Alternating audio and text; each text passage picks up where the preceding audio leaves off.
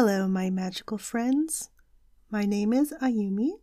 My pronouns are she, her, hers, and you're listening to Sparkle Side Chats with Magical Girl Ayu. Whether it's your first or 67th time listening, we welcome you to our space to celebrate magical girls from every corner of the world. There's a little bit of news and a little bit of what I've been watching, and then we'll get on to today's topic.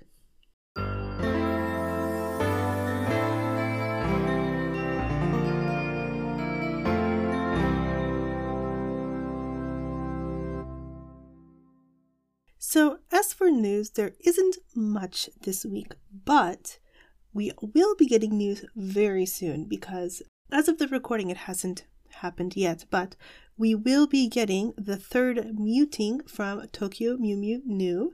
This is the upcoming animation adapted from Tokyo Mew Mew, and I'm super excited because it's after every muting or meeting that they have new announcements about the reboot. So I am really looking forward to what we will be finding out this time because last time we got all five girls and got to hear their voices in action for the first time, and that was super exciting. And now we don't know what we're gonna get, but I will definitely keep you posted next week. also, in other news, kind of tangentially related, Disney Pixar dropped the trailer for their latest movie, Turning Red. This is directed by Domee Shi, who directed that adorable short bao that goodness, I don't even remember which movie it came out in front of because I was more interested in the short, to be honest. But it is a really exciting change of pace for Disney Pixar. And it looks like a really exciting movie, but I do think that it is, again, tangentially related. So I just wanted to bring it up here because it is a very cute story about a girl who sometimes turns into a giant red panda. And yeah, I am definitely looking forward to seeing it. I can tell this is going to be the sort of movie that makes me cry, and I'm really excited to see what happens. But yeah, I think that is really all the news this week. There will probably be more news coming soon. It's that time of year. But for now, let's talk about what I've been watching. So this week I didn't finish anything nor did I start anything new that needs to be discussed. But yes, this week Tropical Rouge Precure was pretty big. A lot of stuff happened. A lot of lore was brought to the surface. It is really exciting. There has been so much chatter among fans about what things mean. I won't go into detail if you haven't watched it, but this is really proving itself to be a lot more of a serious season than you might have initially expected from the beginning. And yeah, it's just, it's super exciting. I think that my opinions about uh, how this kind of storyline will unfold is definitely related to my experience with the movie. So I'm not going to say anything because I don't want to spoil anyone. But I do disagree with a lot of fans about what's happening. I think, let's see, Kirameki Powers, not much to talk about this week. It was a clip show episode. Nothing to say about it, but I am definitely looking forward to seeing what happens next. And as for Waccha PriMagi, yeah, this week was pretty fun as well. Uh, I've been joking, there's a lot of subtext in this series, but again, you know, it's my first pretty series, so I really don't know what to expect. Maybe what we're seeing is uh, very normal for the series. I, I honestly have no idea, but um, yeah, I found this episode very charming. With that, let's go on to today's topic.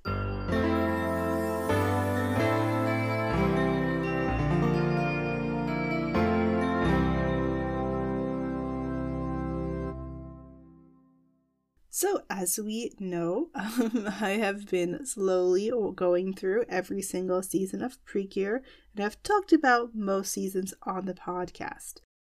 And it is today that we get to talk about the second sequel season of Precure. Say that three times fast. Yes, we're talking about Yes Precure 5 Go Go. So we talked about the first season, Yes Precure 5. We talked about that uh, quite a while ago. That was a very fun episode, of course. You know, as always, when discussing these seasons, I try to keep them within the context of what was available. So, even though, of course, it's very easy to compare, for example, this season's additional character to later cures, I try to keep in mind only what was around at the time. So, only comparing this season to the seasons that had come before it. Yeah. One of these days, we will get more into detail talking about Precure as a whole franchise, um, maybe around the 20th anniversary, because it's coming sooner than you might expect. Being someone who got into Precure in the third season of the franchise, I still feel like it's really incredible to see over the years, like over half my life now, um, how much this series has grown and evolved and so on. And yeah, I'm really looking forward to seeing where it goes next, but we will talk about that at another time. For now, we're going to focus on this one. And to talk about Yes Precure 5 Go Go, I brought back on a returning guest, Dominique Davis. She was on way back in episode 5 to talk about her original story, which she is still in development working on uh, getting published. So I'm really excited for her there. Seeing where her career is going, I'm really, really looking forward to seeing more from her in the future in general, but especially with her Magical Girl story. Uh, light warning before we get to our chat. Uh, I've mentioned this the last time we talked about this series, but you know, important to keep in mind when talking about this series is the unfortunate imbalance of power and age between uh, Nozomi and Coco. So we already talked about it before, but just as a warning in case you haven't listened to that episode and you haven't watched this season, that unfortunately is still continuing on in the second iteration of this team. So, yeah, please keep that in mind. I've been rambling here, so let's go ahead and get to our chat with Dominique about Yes Precure 5 Go Go.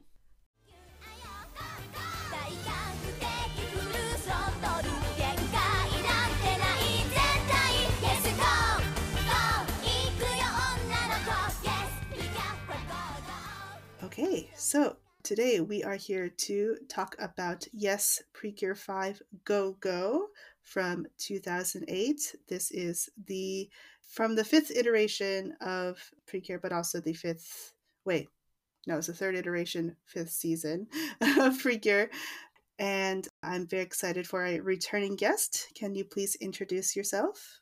Hello, my name's Dominique Davis, or you can call me Petal Romance, whatever best suits you.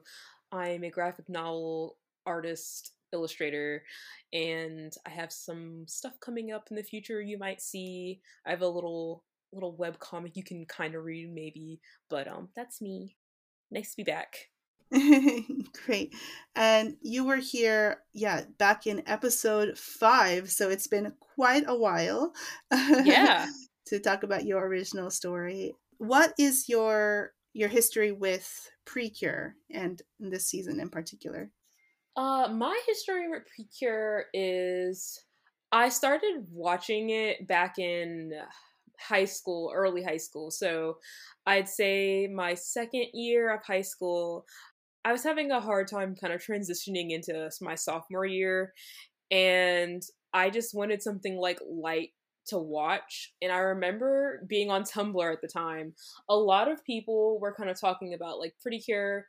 And I had always loved magical girl stuff at the time. Like I grew up reading the Tokyo Mew Mew manga the Mermaid Melody manga, yeah, I read all of those, had them all. Kamichama Karin, love that one.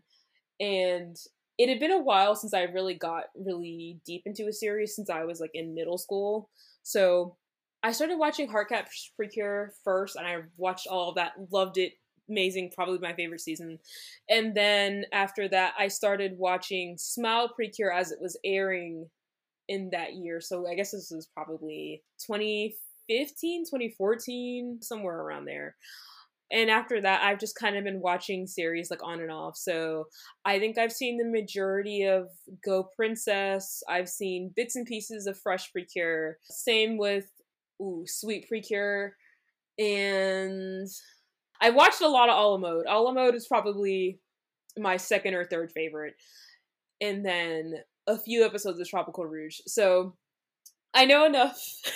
I know enough about the franchise. I like going back between the older seasons and the newer seasons because they all have something different to offer and i just think the girls are really cute and they have like a really special message that i think a lot of people can learn from even though like it might be geared towards children yeah and definitely this season is no different in terms of having its messages other than tropical rouge precure what else have you checked out in the world of magical girls in the past year since you've been on the podcast Ooh, in the past year, what have I looked at Magical Girl wise?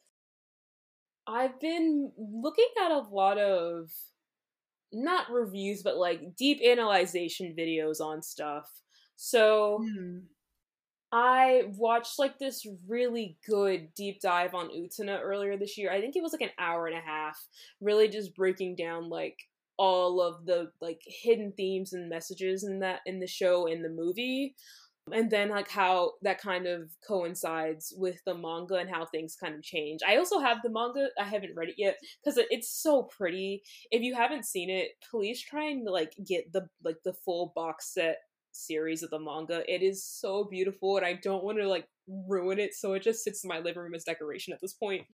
But it was just really interesting to see how the themes change throughout all three of the the media from the show the movie and the manga but also just like subtle things on like how their hair changes and like I didn't pick it up at first even though I had seen the show a few times but the way the reviewer really went into it was beautiful. I watched the Sailor Moon Eternal movies. I did not finish them. oh okay I've realized when it comes to Sailor Moon, I'm very I'm not gonna say a purist, but I'm I'm very much so like I like it the way I originally saw it. And I'm not gonna say that the Eternal movies aren't good. They're good as their own thing. And I like how they follow the manga. At the same time, I feel like with the newer iterations of Sailor Moon, they don't really have the what is it, the je ne sais quoi that the 90s version has. so sometimes Mhm. it's hard for me to really enjoy them in comparison. But it was pretty. that's valid I don't think I've really seen that much magical girl media this year. I like I said, I watched a few episodes of Tropical Rouge and another season of Precure. Oh, I can't remember the name right now. It was the one with the with the zodiac theme. star twinkle Yes, I watched I think like 5 or 10 episodes of Star Twinkle.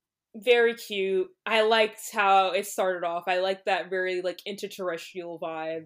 I might go back and finish that, or I might go back and finish Tropical Rouge when it's all over.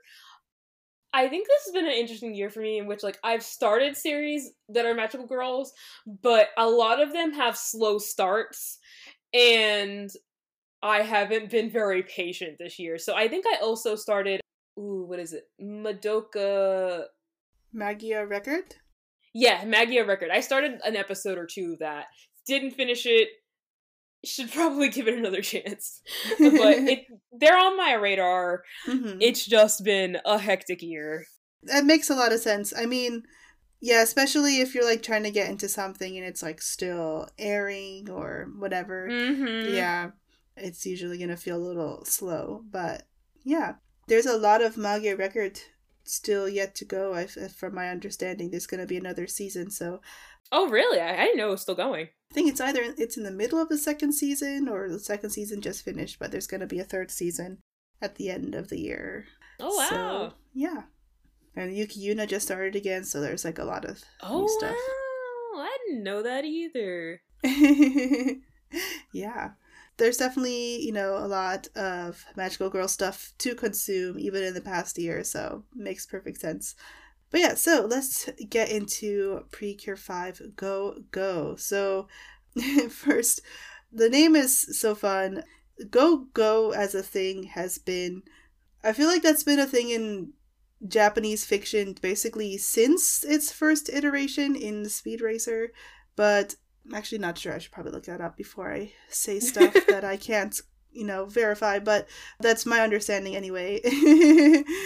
but yeah, so yes, Precure 5. Uh, we actually had an episode of this on the podcast uh, quite a while back, but just for anyone who has not watched that season or listened to that episode, yes, Precure 5 is the first five Precure team and really the first like color coded team of Precure. So it is a season that really uh, establishes a lot of the, I guess, current tropes of Precure that we have come to expect. But yeah, we start off with five girls, as the name suggests, the main character being Nozomi Yumehara, or Cure Dream.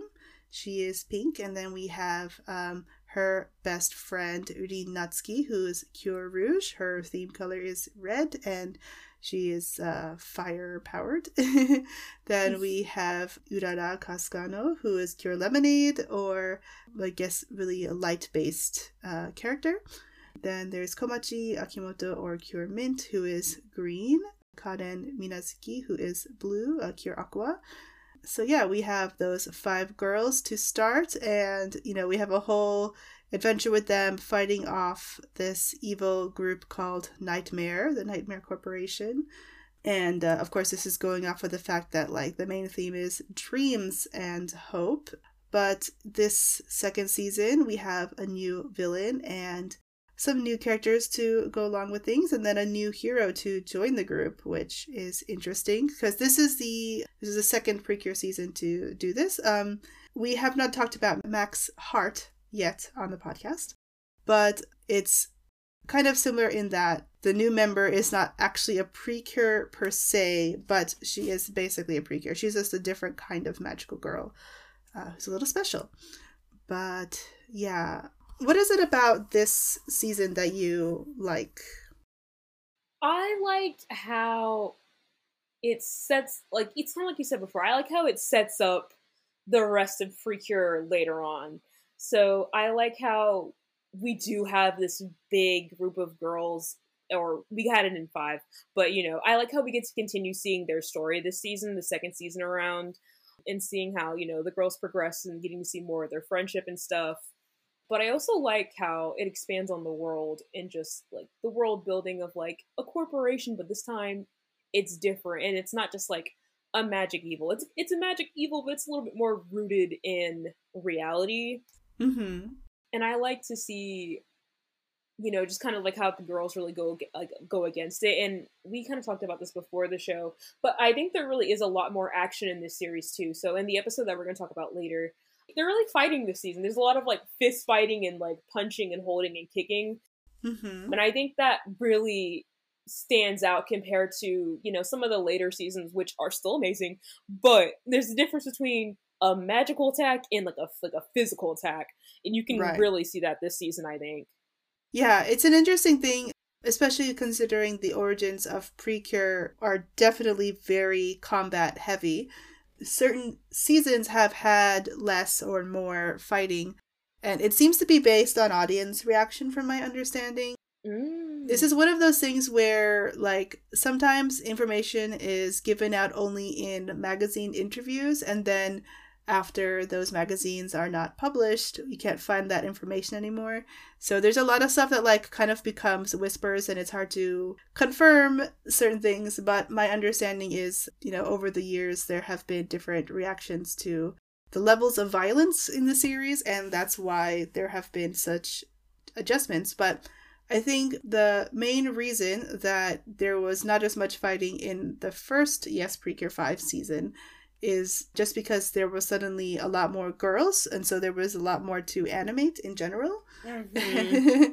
this was brought to my attention by another former guest of the podcast rose that there's a lot of uh, characters getting captured and thus being unable to move.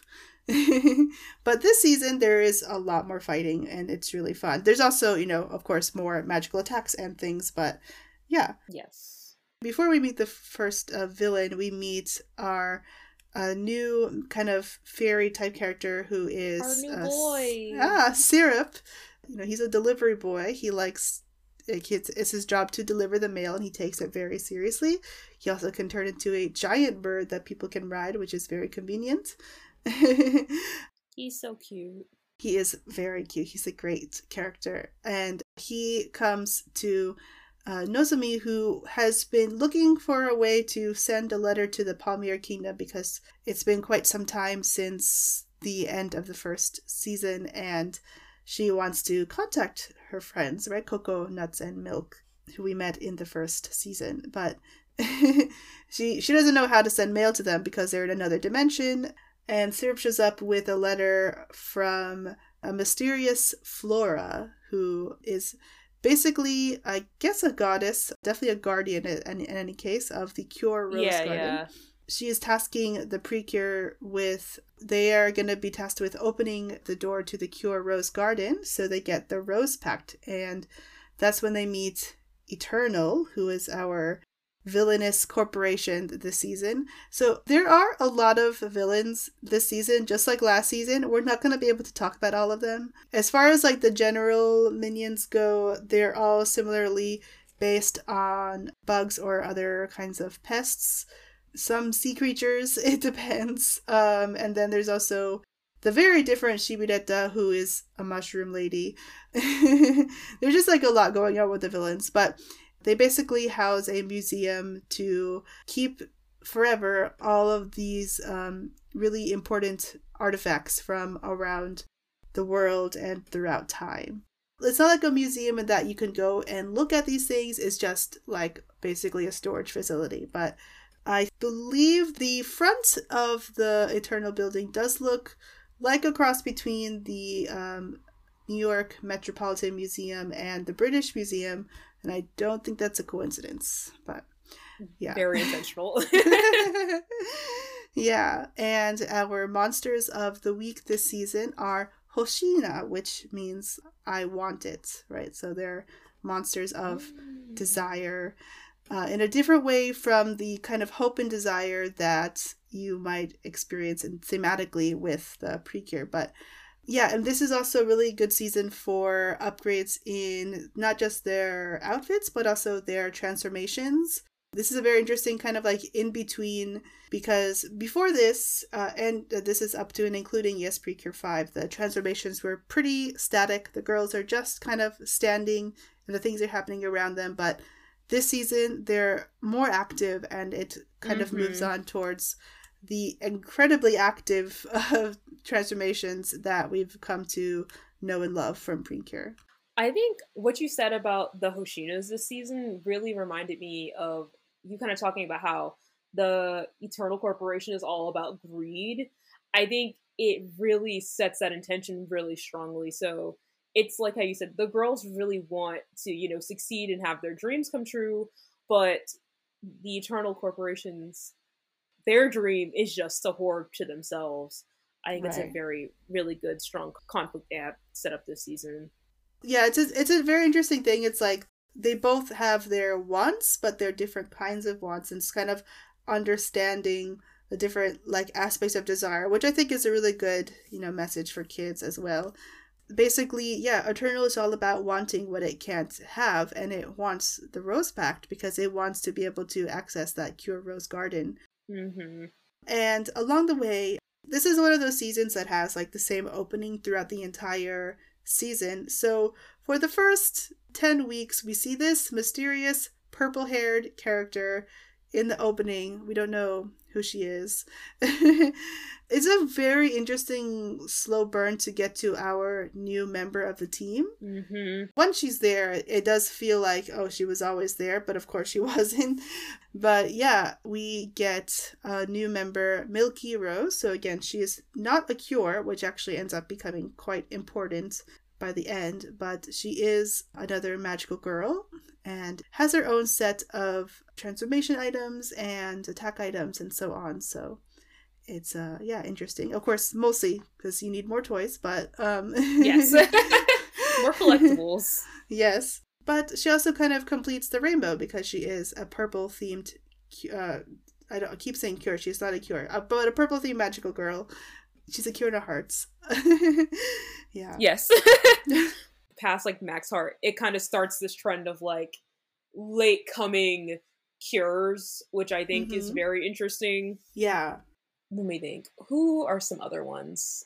Since Max Heart and Precure 5 Go Go are the only ones that are sequel full seasons, they are kind of unique in their own way, both Milky Rose and Shiny Luminous. But yes, after that, you know, we get the idea of the mid season cure, which mm-hmm. is a mm-hmm. character that appears and is also a cure, part of the team in the middle of the season. Sometimes there's more than one. Yeah, that is yeah. true. I just remember that. Sometimes there's more than one, mm-hmm. but they're always very fun. I like the way they do it. They mix it up sometime. They make it interesting. Yes. Especially like when you later learn about Milky Rose, that you're like, wow.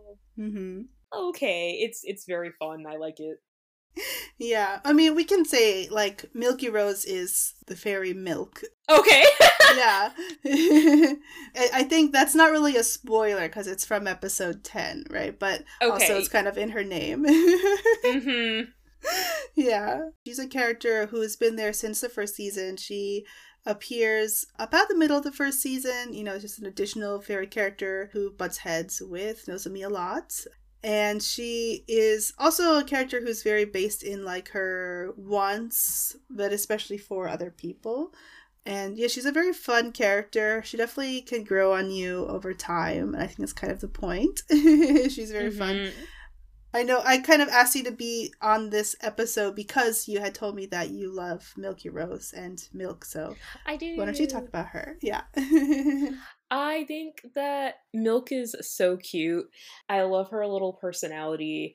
And then getting to see her become Milky Rose and kind of like that importance for what it has this season is just like, you did it. Like, she, it's her own little character arc, and I, I really enjoy that.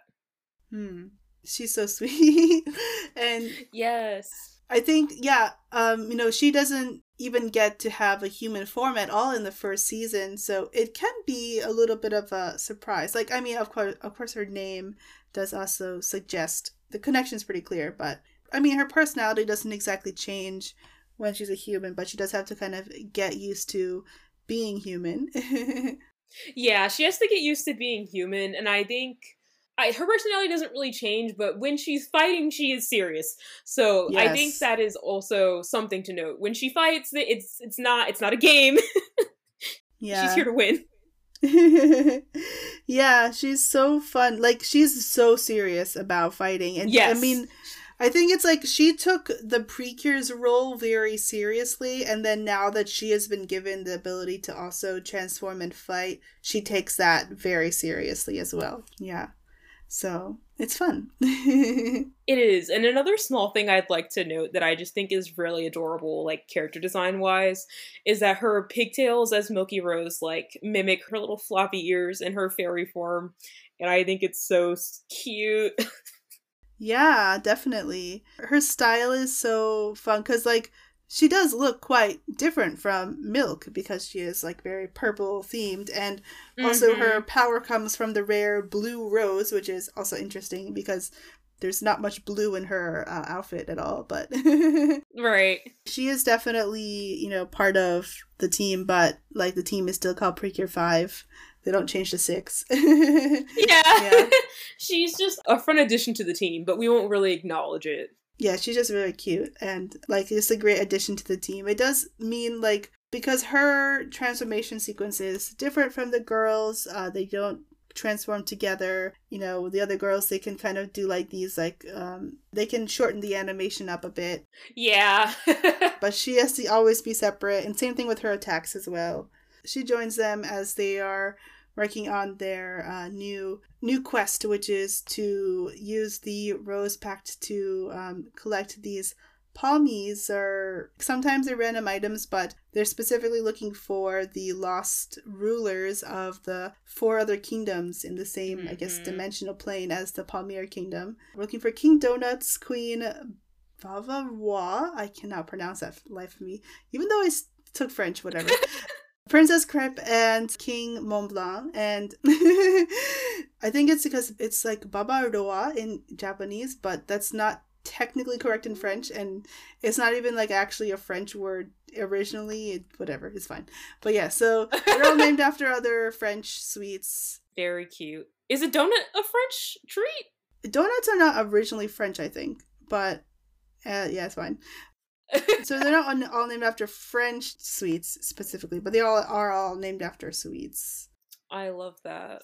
There's no reason to have that particular connection between all the characters. They are based in Chinese mythology, like their designs are inspired by the four guardian beasts, which you know once you know that like their designs make a lot more sense yeah it, when you when you said it it clicked it clicked a little bit better yeah especially because it's like they look very much like they are very specific so once you understand that, it's like, oh, right, okay. You have the blue dragon, you have a red bird, you have a white tiger, and you have a black turtle. And once you see those together, it's like, oh, that is what that is. Otherwise, they look so random and yet so specific. Right. it's like I see the bird and the dragon, and I'm like, okay, that makes sense. And then you also have to like remember that like okay so they're fairies so they're not going to look exactly it's not going to translate over exactly.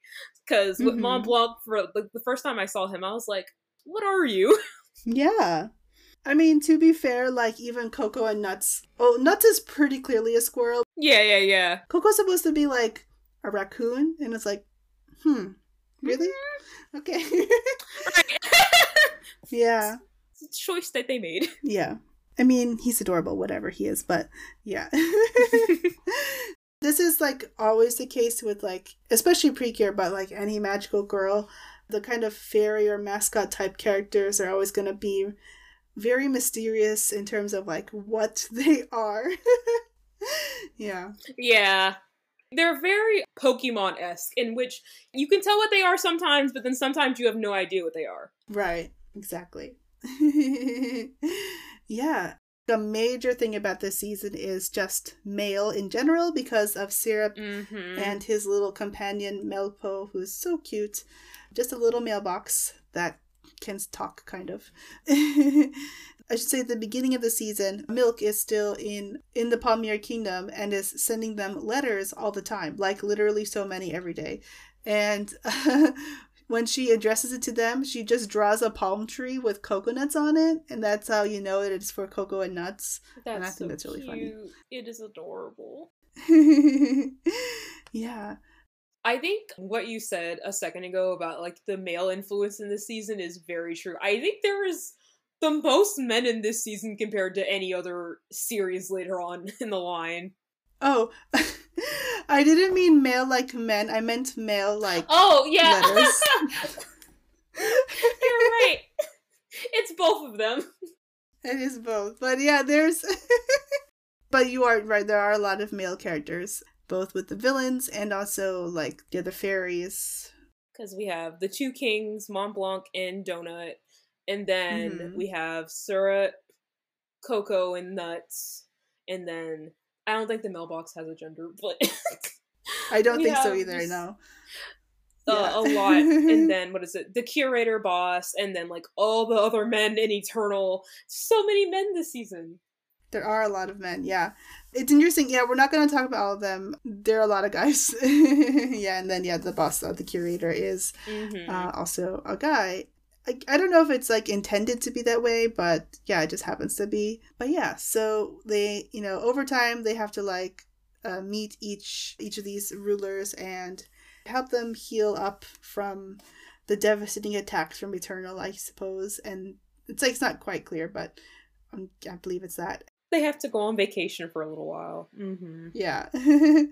Once they're all better, then they give them a card like, "Here's how you reach me," and then they go on off on their merry way back to their kingdom. because the point is, once they're all four connected, then they can open up the door to the Cure Rose Garden with the rose. Yes. Yeah. Yeah. Are there any other particular villains that you want to talk about? Like, I guess who stands out for you the most? I think Anacondy stands out the most to me. One, because I think when you originally asked me to be on the podcast, we kind of talked about her design and then mm-hmm. like kind of seeing her move in action and stuff. The design makes a lot more sense. It makes a lot more sense in movement compared to on paper. Mm-hmm. And I really just like the snake imagery she has, mm-hmm. but also kind of like this unrequited love thing she has going on mm. and how that kind of plays off it's very interesting because Anacondy, the curator and floral Flora, yeah. yeah flora yeah flora there's like this weird unrequited love triangle going on there Mm-hmm.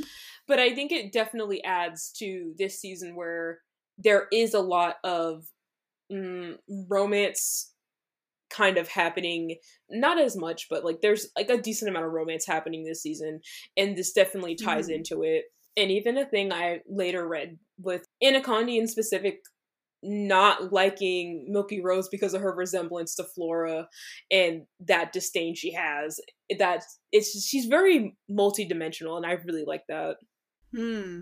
Yeah, we'll definitely get more into that love triangle in a bit.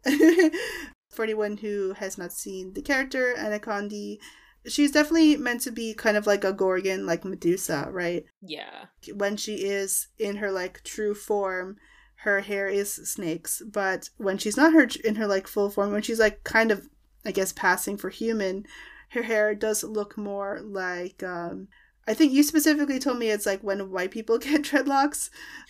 it kind of looks like that and then like when you see her moving and stuff like it's easier to see there they're like these giant ringlet curls they're just very stiff they seem to be like very large curls. It's not exactly clear what the texture is, but if I had to guess, yeah. It's kind of like it depends on how you look at it, I suppose. But her design is interesting, and she is a, very interesting part of the team because she spends most of the season kind of just bossing other characters around because she's like the second in command and she's always like trying to make sure that everything is going as planned or like talking to other villains about what their plans are. It's a very interesting structure also just because it's made very clear that like once a villain is defeated, Eternal acts like they were never there, mm-hmm which is terrifying. like both of these yes precure 5 seasons make me so terrified of like corporations in general. It's like as an adult Yes. like oh yeah. i think what's Hmm. even worse is that like at least in precure they can fight them yeah. we can't like it's a lot harder as a as a regular human to go up against a, a huge corporation but kudos Exactly. to nozomi and them for actually being able to take a fist to them Right, yeah. It would be really nice. I mean, obviously, there are ways that we can not punch them exactly, but, you know, there are a lot of things going on, especially, I think, in the past year regarding that. But, Mhm. um, yeah, it's still like so terrifying. And, like, it's not just this one, also, um, Hug Precure as well has like a corporation and that at least in that one the villains don't like disappear forever and are erased from the history of the company uh, but yeah yeah you know, quite a few other characters, they're like major opponents for a while before they get defeated. But again, there are so many. I do think that another character that we should talk about is Shibiretta just because her episodes are so different from the other ones. Mm-hmm She has like a giant mushroom instead of hair. She's named after a type of psychedelic mushroom, and that kind of goes Ah. along with her attack, which is she'll take a, a classic fairy tale and just put the girls in the story and they have to like defeat a monster to get out of it and it's it's always really interesting to see those episodes because they go through a bunch of different like european fairy tales but they also go through some japanese stories and yeah it's um it's fun Yeah, I think they they really make good use of that power. Honestly, Hmm. it kind of reminds me of the storybook theme they do later on in Smile Precure.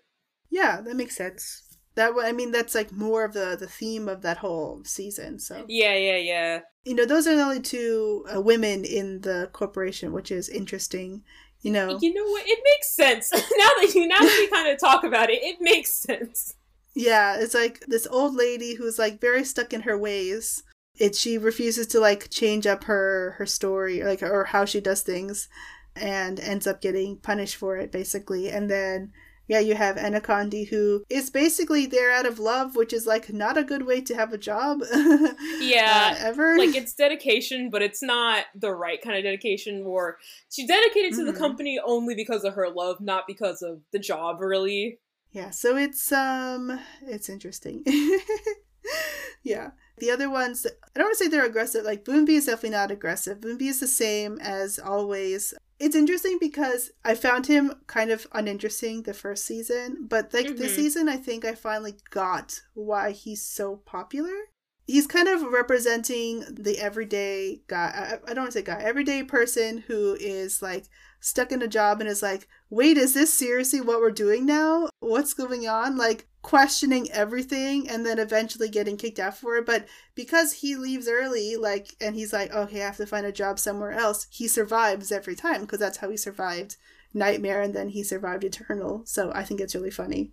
It is. And it's really much kind of like going with more of like that corporation idea of like, if you're, I guess, like our, around like our age, he's not the the CEO. He's not even the second in command. He's the guy who has to deal with the backfire, the backlash. So mm-hmm. it's not like he really wants to fight the Precure. It's just kind of the job. Yeah. It's just so funny. It's like, well, the first evil corporation didn't work out. I gotta get this one then. You know, gotta try like, the next one. He's literally shown getting jobs at like other places and like uh, even trying to work with the precure when he's like defecting. So it's just very funny. He's very interesting for that reason. He's a very relatable character. yes. He does show up in Hug Precure when they have all the characters from all the previous seasons come back. oh, back. Really? He also shows up, yeah. And I was like, oh, okay, he must be really popular. Especially yeah. the fans fans wanted him to be there they said, okay, well, maybe he has a job over here now. That's mm-hmm. fun. yeah, so, but again, like, I found him not very interesting the first time around, but like this time it kind of works. Like, I don't know. Yeah, we had more time, so. yeah, yeah, more time to get to know him, more time to enjoy his personality. Yeah. Uh, and that's a, true for like all the characters. And I think we don't have as many uh, episodes, one off episodes for each each character like we did in the first season where like we can really start to know all these different aspects of the characters like it's like really only like one or two episodes each for each character which kind of i guess it's kind of overall okay because it is the second season but i think that, mm-hmm. that is one of the things like it's become more focused on nozomi and then also because we have new characters like syrup we have a lot of episodes focused on him as he tries to figure out because he has amnesia and he doesn't know what he was doing previously, like before the season started. So he's trying to figure out that stuff and his connection to the Cure Rose Garden and all of that. Yeah. Yeah, and I think especially with adding not only syrup but also like milk, but this time as like a human adds another another layer that is kind of like harder to do like to dive deep into. Right. So it's like it's one thing when there's five people. Now there's even more because yeah. there's more fairies and the fairies are doing a lot. There's so many characters. So mm. with the second season, they're really using the time that they have to progress the, the story forward the best they, they can with giving enough information without getting I'm not gonna say stuck on the characters, but without trying to like I guess redo the same things they might have did the first season. Mm-hmm. It helps the pacing yeah. But I think like it's like you said, if you do have a favorite character and it's not one of the newer characters, you might not get to see them do like really specific things that are super tailored to them this season. Yeah, exactly. Yeah, it's tough. I happen to love Nozomi the most, so I benefited this season, I suppose. And it was really fun to see stuff. There's a lot of stuff surrounding Urara because there's a lot of stuff with her and Syrup where, like, the romance in these two seasons is very curious, where it's like everything is very heavily implied, but doesn't come to fruition exactly. I know there is a kiss in one of the movies, but we're not going to talk about the movies. yeah. but just thinking about the actual TV show itself, like the romance is all like almost there, but not quite. So, like, there is a, a strong implication that Syrup and Urara, who are similarly aged, we don't know how old Syrup actually is, but we can guess, like, he seems to be about the same age as the other girls. Yeah, 13, 14. Yeah. So he's kind of like seemingly paired with her a little bit, but nothing actually happens, you know. So there's that. But there is still stuff with Nozomi and Coco, which we've already talked about is not great because he's too old for her. yeah, he's too old for her, period. Like, there's really not much more to say about that. Yeah. Like, it's like we talked about earlier. Well, first of all, he's a king at the end of the series. And then, second of all, he was our teacher. Mm-hmm. That's enough red flags for me. Yeah, exactly. His relationship to her is not great because, like, there's clearly still, like, this idea, like, there's still feelings. Nothing happens, but it's still, like, why are we still pushing this? Especially, they bring it all back at the very last episode, which we'll get to later. But, like, yeah, it just, um, it's a little frustrating that that is a constant. They're not like, hey, this is actually no good. In fact, because there aren't a lot of episodes where they are at school or we see Coco working as a teacher. In fact, he probably should be doing a lot more work as a teacher if he's really a teacher. Right, now that I think about it, don't you have a job to do, sir? yeah. yeah. Just, uh, it's very frustrating, but yeah. you know, I already went into it the first time that we talked about the series, so I'm not going to really touch upon it too much right now, but it's still kind of there. It's still a problem. I think the thing that really frustrates me about it is that even when they're not in a school setting, he's still kind of acting like a teacher to her. Mm-hmm. If that makes sense. Where he's like trying to like help her learn a lesson and stuff and it's like this is a weird relationship. no, thank you. Like Yeah. it's just an interesting dynamic because Coco and Nuts are about the same age, and they're not the same age as Syrup, if I'm correct, right? Yeah, they're definitely older. Yeah, so it's kind of like you have like your your middle school age girls. You have Syrup now who's like 12, 13 or whatever. But then you have like these two grown men. Mhm. And you know, I understand they have a kingdom to protect, but it's also like the dynamic between all it is very touch and go at times. Yeah, so it's it's weird. Yeah, it's not it's not good.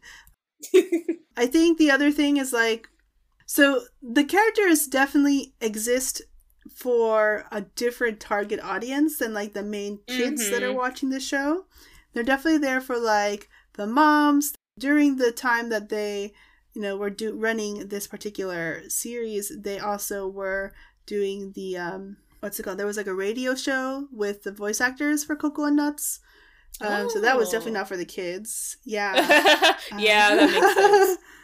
it's like this really weird thing where it's like they're they're trying to appeal to a different part of it and then cause a lot of problems in the narrative because of that, you know.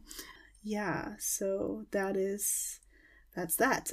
Just before we continue cuz we're talking about stuff like later on, but I do want to talk about episode 10, which is the episode where Milky Yes. Rose first appears. Yes. Yes.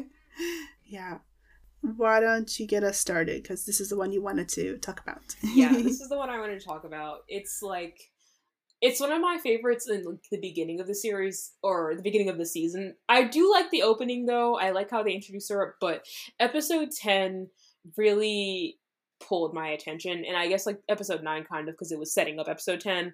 But the Mhm. idea that um King Donut was just kind of like, "Hey, it's kind of been told that there's a prophecy that the precures are in danger and that something bad is going to happen." And Hmm. The rest of the episode, you know, well, we do have this moment with Bunby that kind of goes back to what we were talking about earlier when he kind of hears like they're gonna lay us off. They're gonna they're not gonna let us like work with them anymore. They don't need us anymore. So like, what are we gonna do? So Hmm. I'm pretty sure the clash in this episode was between Bunby and Scorp in the Yeah. precures, yes. And it was just such like this intense moment because Coco, Nuts, and Syrup had got captured, I think before the girls could like get to meet with them. And I know they had had their own reservations, like Coco and Nuts and Syrup, and them were feeling very anxious about like this prophecy from King Donut.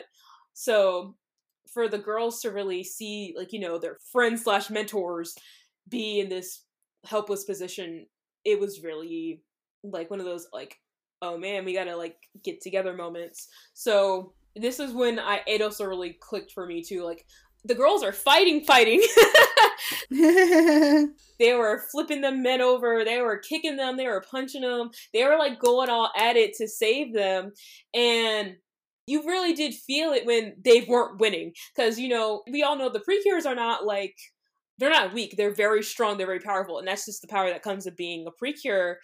But you know, they were like, "Why are you trying so hard for these these fairies? They can't even protect themselves. So why why do you care? This is just what's supposed to happen to them." And they're like, "No, these are our friends. Like, obviously, we want to make sure our friends are safe."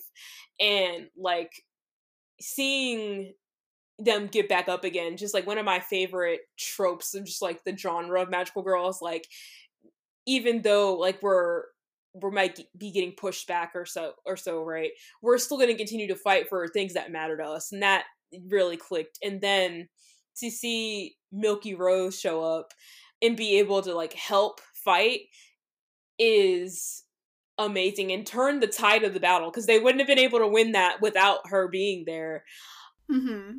and then also like her demeanor in her debut was very interesting because you know we talked about it milky rose is milk but to see her debut as milky rose is a very serious fighter and not even really introduce herself was just very poignant to me and like a beautiful character introduction in my eyes and just a really solid episode i feel i i really love that they really encaptured the emotions really well in that episode Yeah, definitely. I guess if part of me was comparing it a lot to Shiny Luminous because that was the only other time it had been kind of done before this way. So Mhm. in the case of Shiny Luminous, like you see this very slow uh, progression of Hikari trying to figure out who she is because she was like born a middle schooler the day before, you know, like it was just like very much she's just like uh i'm a human. I don't understand like what is life you know? And she's like trying to understand like all these things and then like eventually ends up turning into shiny luminous. But it's like it's almost passive how it happens but like Mhm. th- this introduction of milky rose is very active and like yes I think she definitely was enjoying not telling the girls that she was milk. I think she was definitely doing that on purpose. Like she's like that, you know. yeah, I think it was definitely her little her fun little secret for a while. yeah. Because even if I think to like later joining cures and stuff, a lot of them typically are hanging around the cures, and you can kind of have like an idea of like how it might go. But Milky Rose is Mhm. just kind of like, yeah, I'm Milky Rose. You know who I am for a few couple episodes. yeah. the way that she comes in the battle reminds me of how Uranus and Neptune were introduced in Sailor Moon back in um season 3 Mhm. and how the girls were like, "Well, who are you?" and then they're like, "Don't worry about who we are and stay out of our business." like very Yeah. standoffish uh meeting.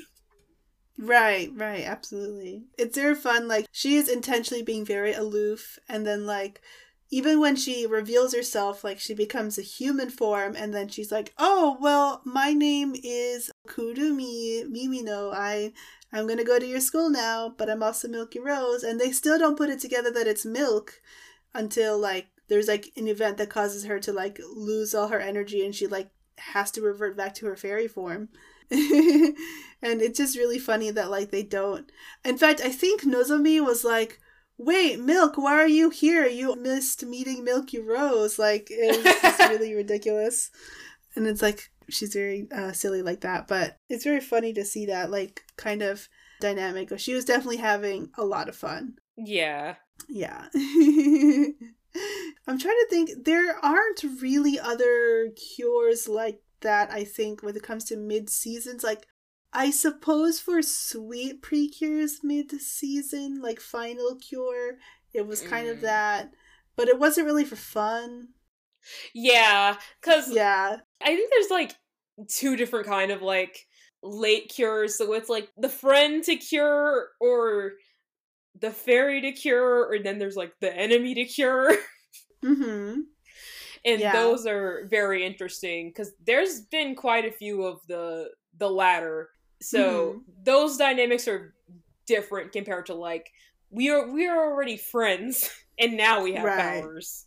She's super fun as a member of the team, and like her dynamic as a human is also very fun. So she also has like a major crush on Coco, but it's also like because he is a prince and all of that, you know.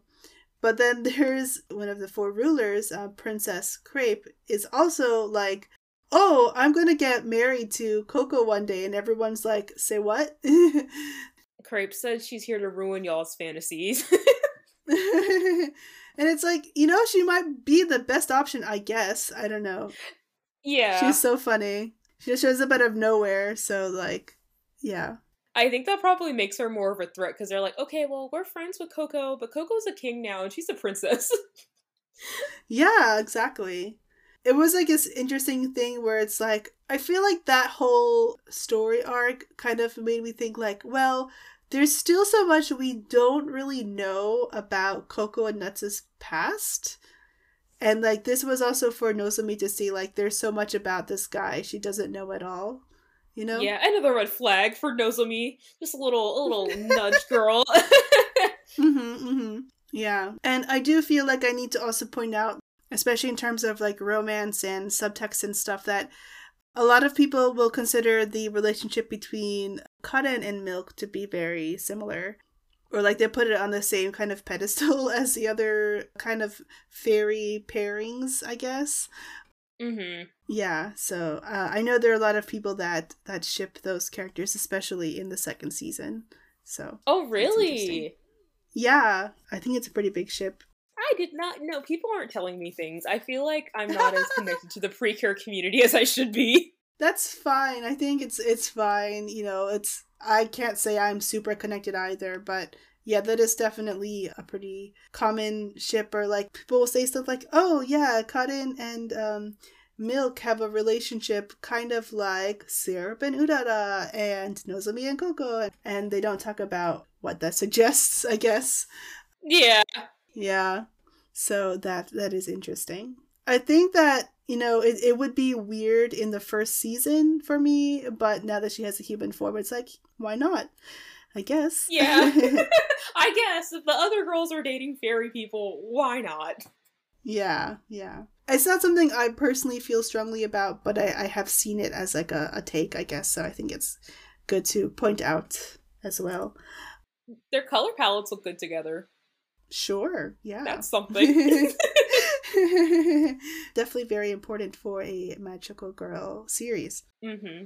Speaking of love triangles. I think about midway through the series, we kind of start to see that the curator of Eternal is interested in the Cure Rose Garden because he has a connection to Flora. And it's not really clear mm-hmm. what that connection is exactly, but by the end we can see that he had had some sort of a relationship with her before she seemed to shut him out, or at least that's how he sees the chain of events. But yeah, he's hoping that if he goes to the Cure Rose Garden, he will get to spend eternity there. That's his goal, right? Is to have eternal life. Yes. Yeah. yeah, Flora is a very mysterious character for most of the series because she's like kind of sleeping, I guess. She's like talking through messages like mail and stuff, but like otherwise not really present, I guess. She's a very like passive character, but she's also like super important. Right. It reminds me of like ooh, very loosely when I say this, very loosely. it, it kind of reminds me of how like in Steven Universe, I don't know if you've watched it, but like mm-hmm. Rose Quartz is a very important character, but we never really get any information on her because she's dead in the series. Right. So we we learn about her and we know things about her, but she is a very passive character that moves the story forwards. Yeah, I, I would say that is a fair comparison.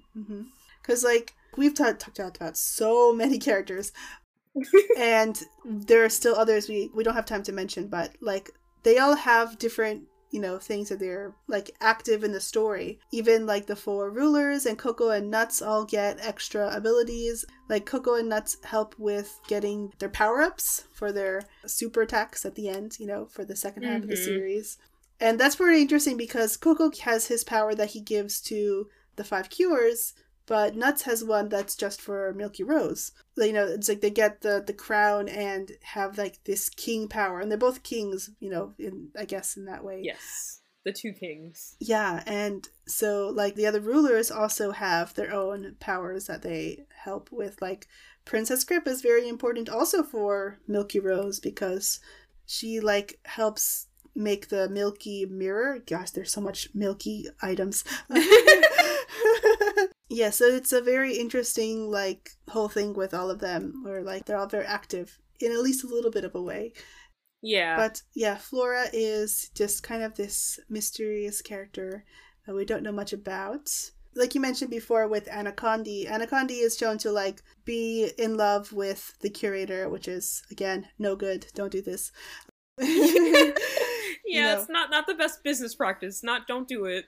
Yeah, but you know she is definitely doing everything, and is so devoted to the company out of this uh, love, which does come back to bite her. Uh, she becomes kind of like the final, not the final but the penultimate villain, I guess, where she is fighting against the Cures and Milky Rose uh, in front of the gate to the Cure Rose Garden. The four rulers are all there trying to help protect them and all of that. But finally, the curator says that he wants to keep the Precure as part of the Eternal Collection. Yeah. That was so wild. I was very surprised. But, I mean, it, it was interesting.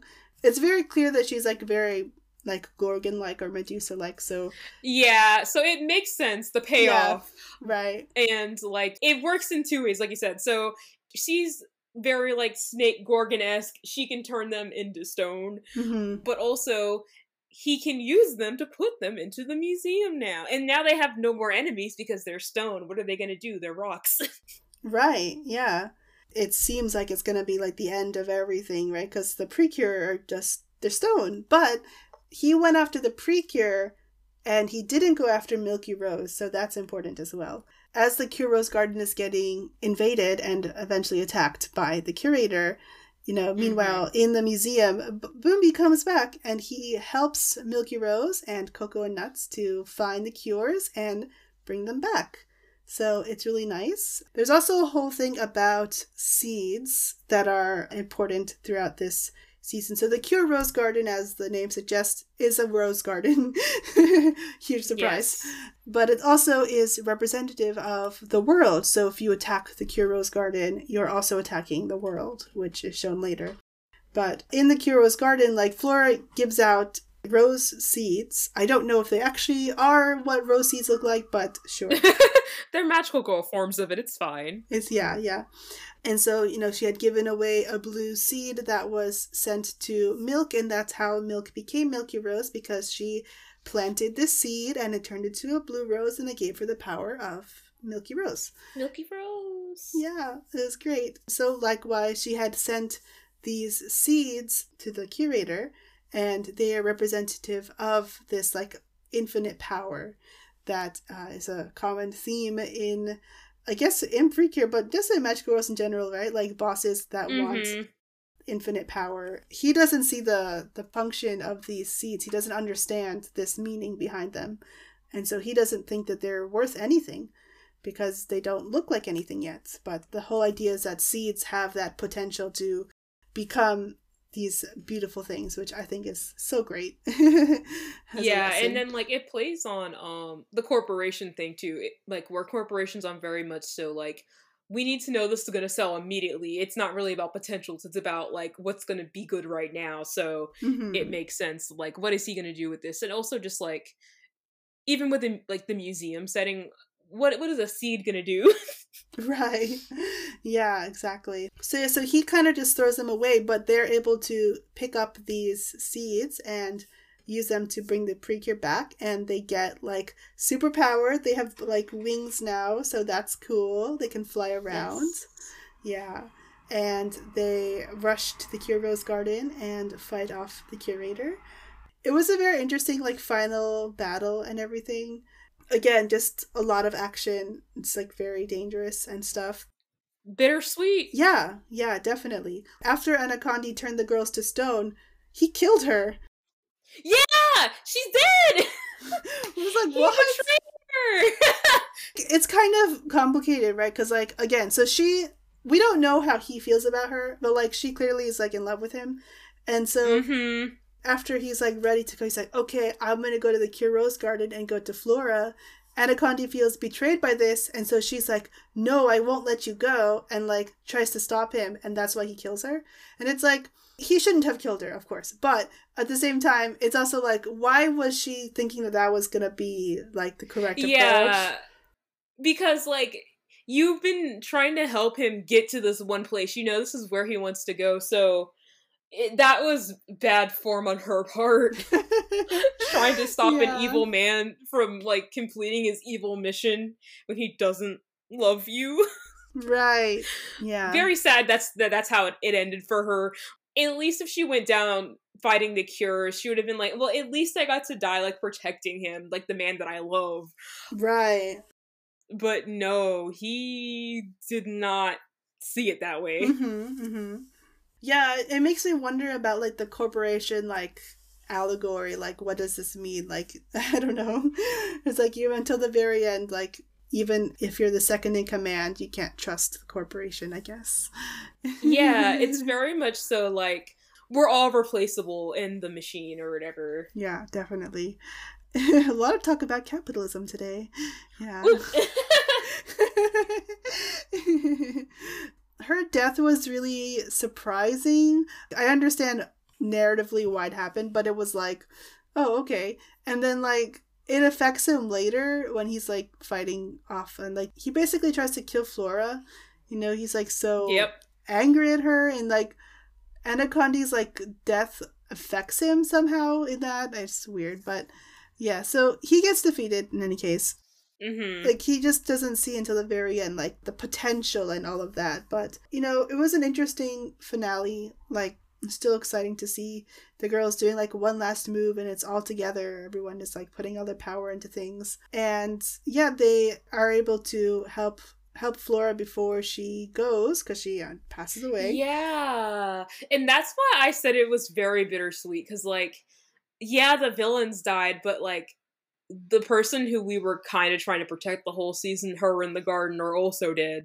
Like, the Mhm. garden's alive, but Flora is dead now, so it's like, wow. Yeah, but the girls are now tasked with uh, taking care of the garden, so now it becomes a thing that like Rin and Karen go to the garden every day. Uh, Milk does tours of the garden.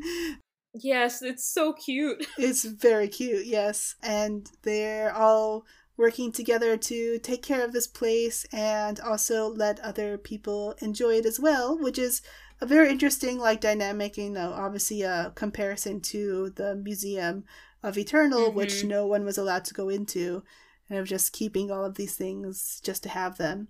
But yeah, I think it was a very interesting kind of like a community effort and all of that. Yeah, I don't know. It was just like it was a very sweet ending. I think it was a really nice message overall. Like all this use of like nature and the garden and everything is really really nice. Just nice. Yeah, very, very sweet, very romantic feeling, very delicate vibes. Delicate, Mhm. but also powerful. Right. Very strong. This season had a lot of good stuff in it. I really enjoyed it. Yeah. Would you say that you prefer this season to the previous season for Yes Precure 5? I'm going to say yes, but I'm saying yes because of Milky Rose. That's fair. Yeah. Like she was a really, really great addition to the team. Like, you know, sometimes it does kind of feel like it's a little bit of extra. Like with Precure, we're getting an extra, basically an extra team member to the group every year at this point. yeah, it's been pretty solid for the last couple of years. So, like, this edition, like having six members, it's very difficult to handle, right? Like, we're kind of also seeing that with the five this year with Tropical Rouge, where people are like, hey, Mhm. we need an episode about this character, what's going on? I mean, this season's also very strong, but like, yeah, I just think that, you know, considering that they were already establishing all the stuff the first season, it was impressive. And also, I do think they could have had fewer villains. Yeah. but like they still were really interesting. Yeah, I don't know like if I were to choose which villain should go, like who should go exactly. Maybe we don't need the brothers. yeah, I think like we can maybe live without them. they were kind of strange, yeah. Yeah. They're like, yeah, sea anemone and a hermit crab. Um, Yeah. I don't know. Their designs are not as good, I think, um, especially their monster Yeah. form. Yeah. Because I felt like um the bug themes were really strong. The bug Mhm. themes were strong, and then, you know, Anacondy's snake theme was really strong. Mm. But the Sea Brothers weren't really hitting it too well. yeah, it was a little unfortunate because, like, the nightmare villains are also like very numerous, but they were all pretty strong characters regardless. So, like, it was mm-hmm. interesting to see, like, oh, what is this character gonna do? This season, like, yeah, they were kind of uninteresting. Scorp was kind of okay. He was alright. He was fine. Also, didn't like Nebatakos, the octopus one, was kind of weird as well. You see what I'm saying? It's it's the sea ones. Once they go once they go with the ocean theme for the season, it doesn't work. Yeah, I mean, it's interesting because obviously, you know, Tropical Rouge Precure is going on right now, and all of the villains are from the ocean, and they're really great. But yeah, I just think that it's it's mostly about numbers. Like they just didn't need as many as they had. I think. Yeah. Mercadia was a very interesting one. He's you know he's a centipede themed uh, villain. Interestingly, despite that, when he's in his human form, he's like a super hot guy, and it's like what? it's it's a very interesting dynamic for sure. Like I mean, I'm not saying he is, but like that's how he's being presented. Um, Yeah, yeah. But then he has one of the I guess strongest like one-off episodes. I think because well, actually, it's two episodes where he does the game show with them. That is a really wild time. But I think that yeah, just having so many villains and like so many different kinds of shenanigans that these villains cause does kind of crowd things up too much and that's why we don't get as much good like story stuff with the girls, honestly. Yeah. Yeah. It's like you said, like I think they do the best they can with all that they have. It's very Mhm. much so like think of like a full dinner table. There's a lot on the table, but at least it looks nice. It looks nice and it tastes good. Sure, yeah, yeah. Yeah, and uh you didn't get into like, you know, all the stuff with syrup. So syrup his whole thing, like we said, he when he starts off, he doesn't know what happened, he doesn't know where he came from, but he knows that he needs to go back to the Cure Rose Garden. So it's like he's sure that his answers will be there. And he teams up with the Precure so he can find out. Yeah. He finds himself like unsure of what to do. It turns out that like at one point he had worked for Eternal for a little bit but didn't remember. And you know, he's feeling really torn about that and like whether he's good or bad or whatever. But it turns out that he was a fairy born in the Cure Rose garden and like raised there by Yes. Flora. Flora's his mommy. He doesn't call her that a mom, but like she is. she raised him. Yeah.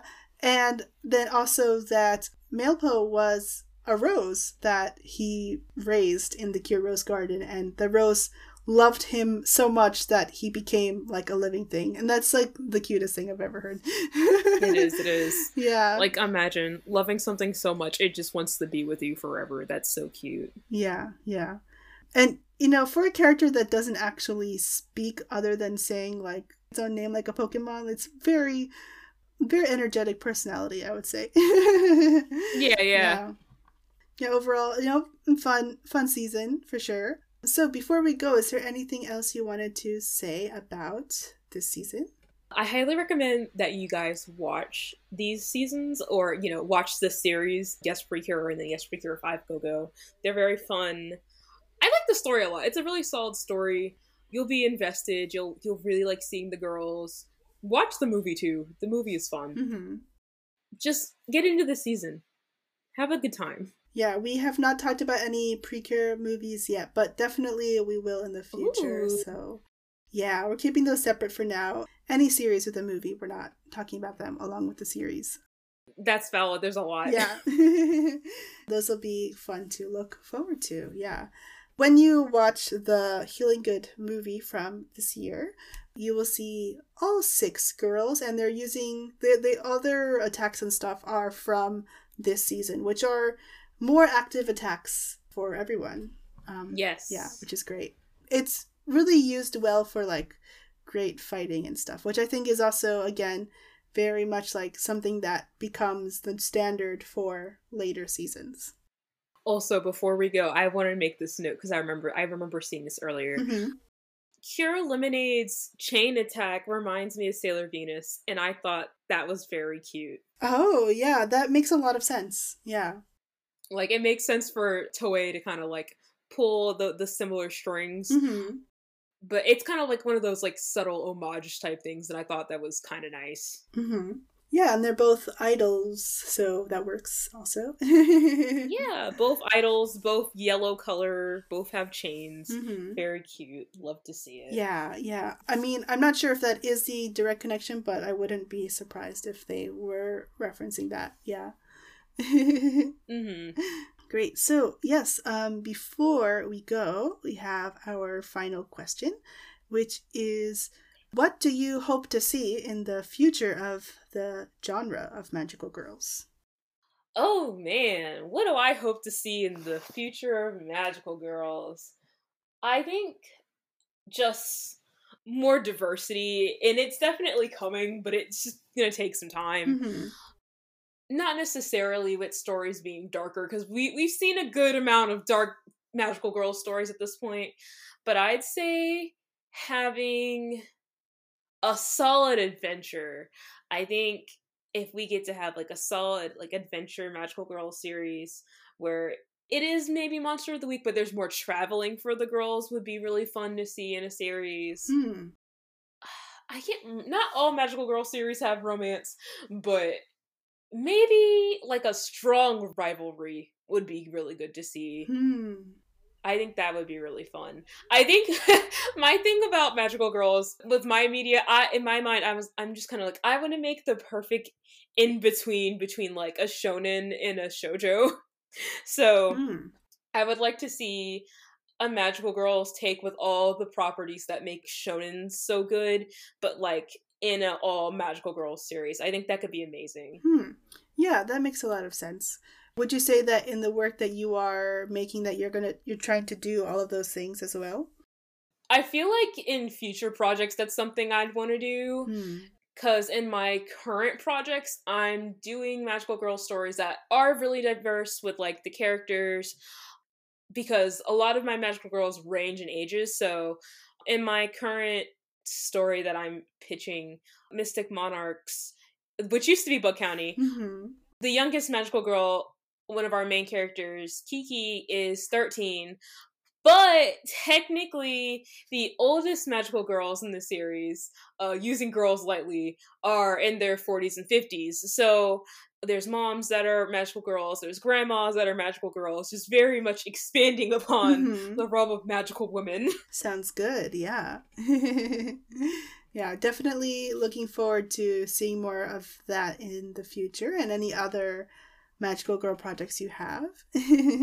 yeah. Yes, thank you. Great. So, thank you again for coming on the podcast. Where can people find you and follow you online? Yeah, if you're looking to follow me, you can find me on Instagram or on Twitter at Petal Romance. Those are the best places you can find me. I'll have my website back up in about a week or two, and it'll also be under Petal Romance. And uh, hopefully, if you're interested in my stories, you can find them there. Oh, you can find me on Patreon too at Petal Romance. Great. And all of those links will be in the show notes so people can just click on over. Yeah. so, thanks again for coming on the podcast, and I hope you have a good rest of your day. Same to you.「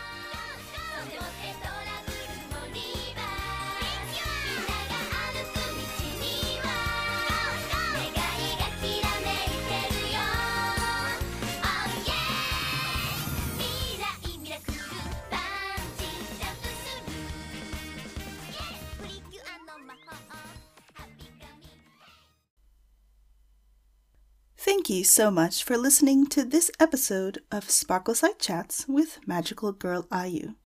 Please subscribe, rate, and review if you like it, and don't forget to tell your friends about the show if you think they'd be interested. If you use social media, don't forget to use the hashtag SparkleSideChats when talking about and sharing the podcast. You can find us on Twitter and Instagram at Magical Girl Ayu, spelled A Y U, and you can find me at Ayu She Knows, A Y U S H E K N O WS. You can also email us at sparklesidechats at gmail.com. Let us know if there's a topic you want covered or a fan or creator you want to hear from by filling out the form in the show notes. You can also join the Discord for this podcast to talk about Magical Girls 24 7, often chatting directly with me and both previous and upcoming guests of the podcast. You can also find that link in the show notes. Show notes can be found on your platform of choice or at anchor.fm slash sparkleside. If you can support the podcast financially, you can buy me a coffee at ko-fi.com slash ayusheknows. You can also support me directly as an artist there. I do commissions and also sell prints on INPRNT. Another way to support us one time is by buying something off the Amazon Japan wishlist. This helps with getting more access to Magical Girl content that we can discuss in future episodes. Feel free to purchase from the U section as we are not picky here. Original podcast music is by Hazel.